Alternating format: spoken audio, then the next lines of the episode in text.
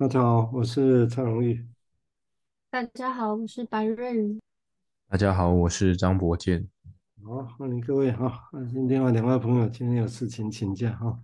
那我想我们继续来谈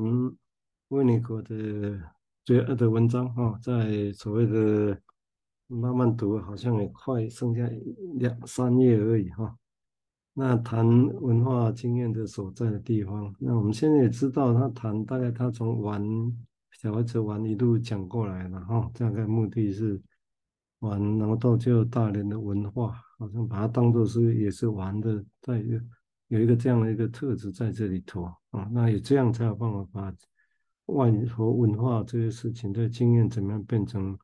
来来说明，在一个人的心理上的一个议题。那我们接下来谈它的主要，它的一原文的一百页哈，那个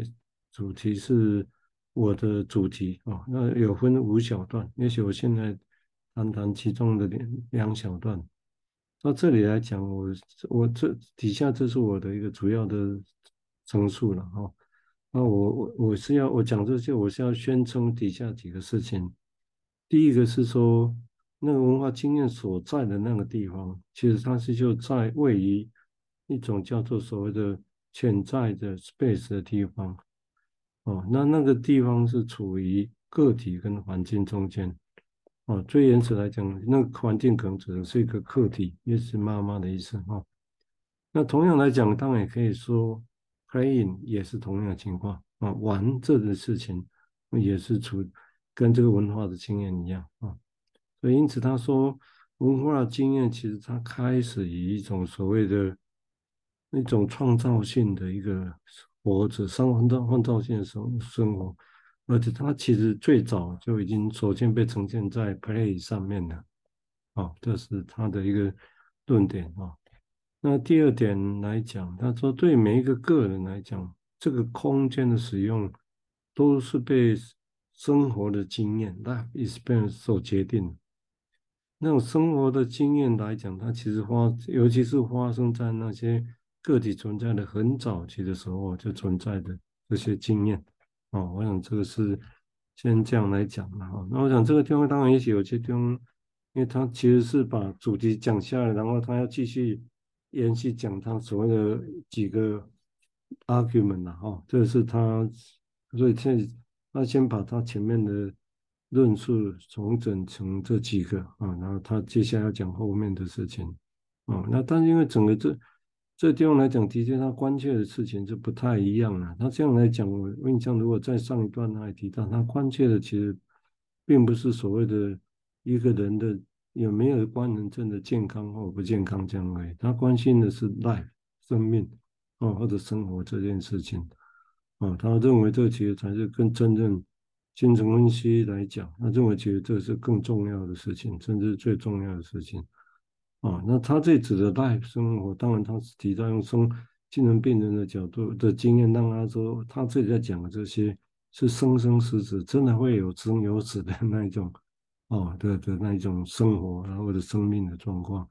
哦，这是在这里所提的。那就我先把补充这前以前提过了哈，那我们现在是先请。可以看看他对刚刚那两段，他有没有什么想法？谢谢。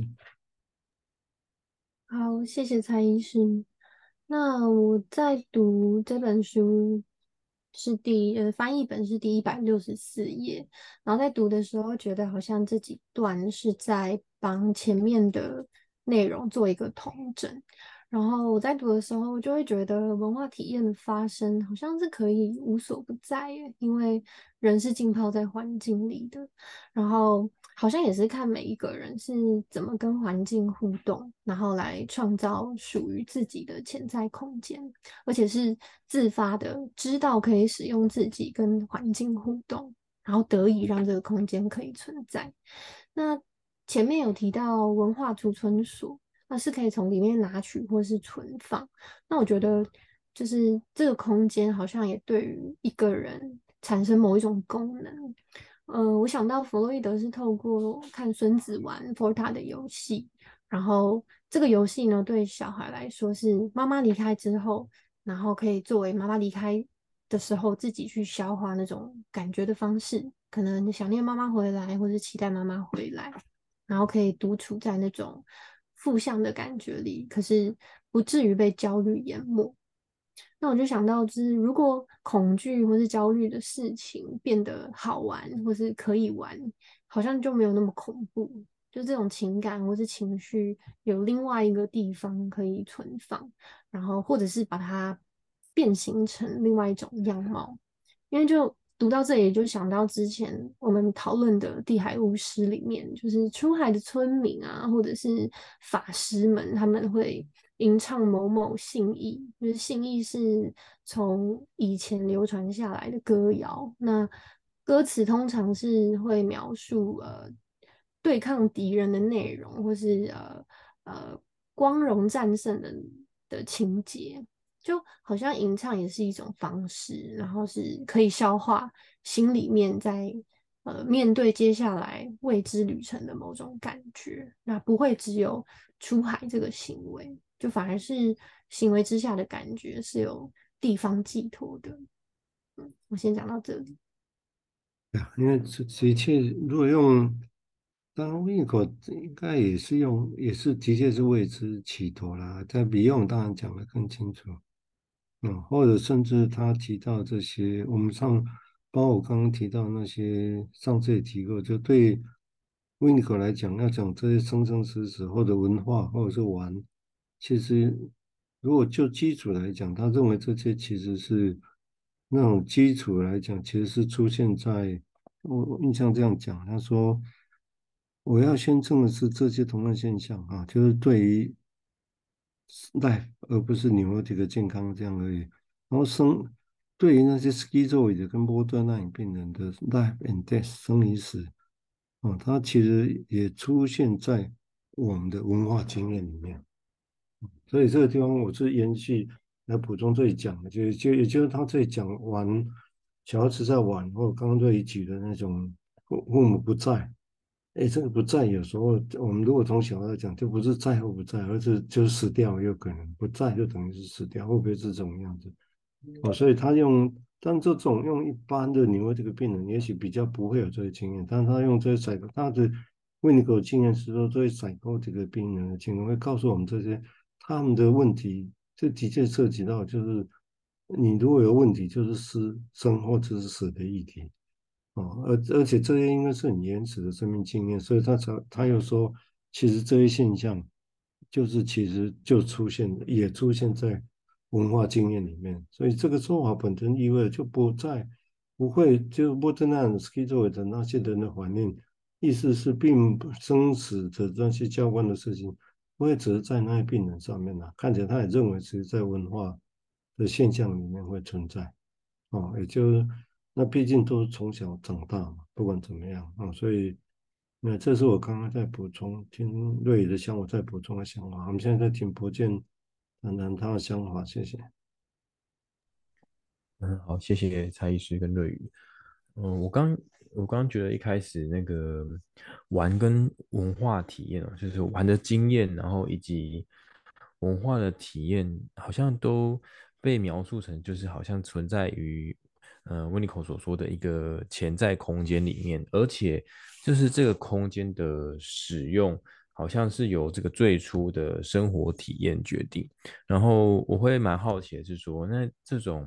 这是这里说的生活体验会是什么呢？会是就是嗯有意识的吗？还是无意识的？是是没有意识？是说哦，好像喝奶的经验，或者是说嗯睡在一个温暖的的床上，然后或者是说妈妈。抱着的那种感觉吗？就是是这些生活体验吗？或者是说，哎，已经呃有有有意识了，然后或者是说可以跟大人交流对话了，这种对话的体验吗？还是说他可以跟其他的小孩玩在一起的这种体验？这好像呃是我们都会说那是叫做童年嘛。然后我们会说，哎，童年可能对人的影响很大，是是这这一类的生活体验来去影响到说，哎。他他他如何去进一步的去经验这个社会，经验这个文化，或者是说如何培养出一种他呃玩耍的能力？这样，这会是我好奇的地方。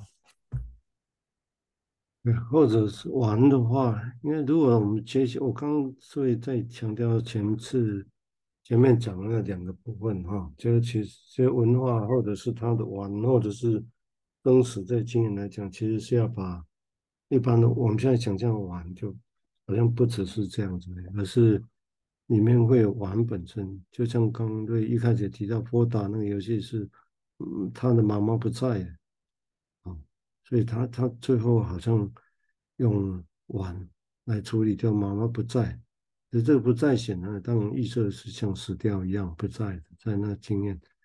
所以那时候弗雷德看的经验，就他就觉得说哇，这是多么文明的进展呐！啊，就是小孩子这种生生死问死死的问题，他不再是哭闹，而是这么在用碗。我觉得这本身是一个。很文明的东西，只是这个文明的东西一开始其实是的，谢谢瑞提到那个比喻，就其实的确是要回头来看，我这个可以刚好贴切在这里，他要处理的那些玩本真或者后续后续的文化经验，其实要处理的是那种不在缺乏生死之间的那一种经验。嗯，我会觉得用用这样来讲这个碗，看起来也许的确，先前好像也没有特别这样想，但如果如果。把这个连结这样想，我觉得好像会比较更贴近他要去描绘的这种玩的经验，跟后来的这种文化的经验啊，里面的生跟死啊。我们接下来请瑞再谈谈他想法，谢谢。好，谢谢。嗯，刚刚这样听下来。嗯，就是如果是以刚刚那个佛塔线圈线轴的游戏来讲好了，嗯，用完来处理掉妈妈不在的经验，那我会觉得好像在生活中有很多的感觉，就是假设是以负向的感觉来讲，可能放到最大的话，那会是痛苦到想死，或者是难过到想死嘛，就好像在某一种感觉里面，那可以是一种很极致的。的的痛苦。那如果对于一个人来说，好像生活中各种的体验，可能都会有各种情绪的话，好像嗯，要怎么样去消化这种感觉？嗯、或许实际上有很多呃行为呃认知行为的方式可以让自己调试。可是如果是以比较抽象的的方式去想的话，好像如果有这个潜在的空间，可以把这种。难过到想死，或是痛苦到想死的感觉，可以放在这里处理。我想到的是，好像有时候可能看一些文学小说，然后里面可能描述着主角经历一些事情，然后可能也也很想死，或者是很很痛苦。那种经验好像可以在小说中可以看到，然后。感觉他他有一种魔法的能力，是在看完之后似乎有一种呃一种认同或是感同身受的感觉，好像自己真实的那种呃那种情绪似乎可以比较被淡化，或者是说嗯好像就有地方可以有去处了，有出路的感觉。嗯，我先想到这里。嗯。那也许有去处是的确，这个是什么感觉？这当然可以想，哎，简单的说，就好像有个希望感呐，哈，也许有希望感，有去处，也许这个都是可以讲的是一样的，或者是有交错的地方，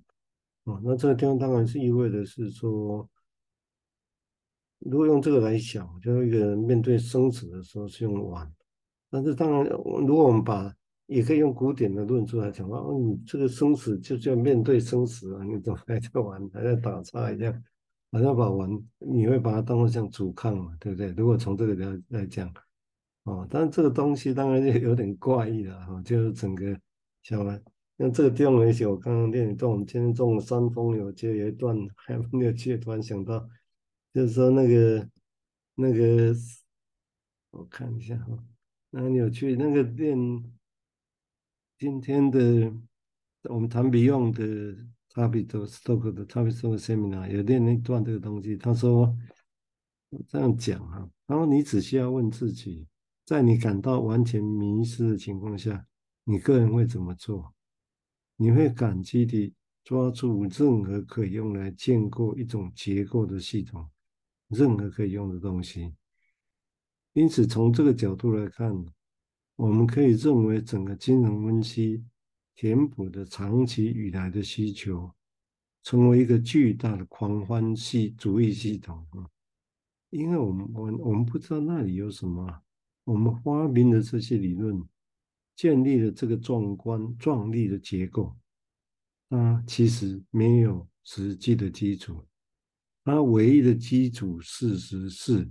我们完全的无知，我们缺乏能力啊！这个很有趣的，我觉得很生动，很有趣啊！就把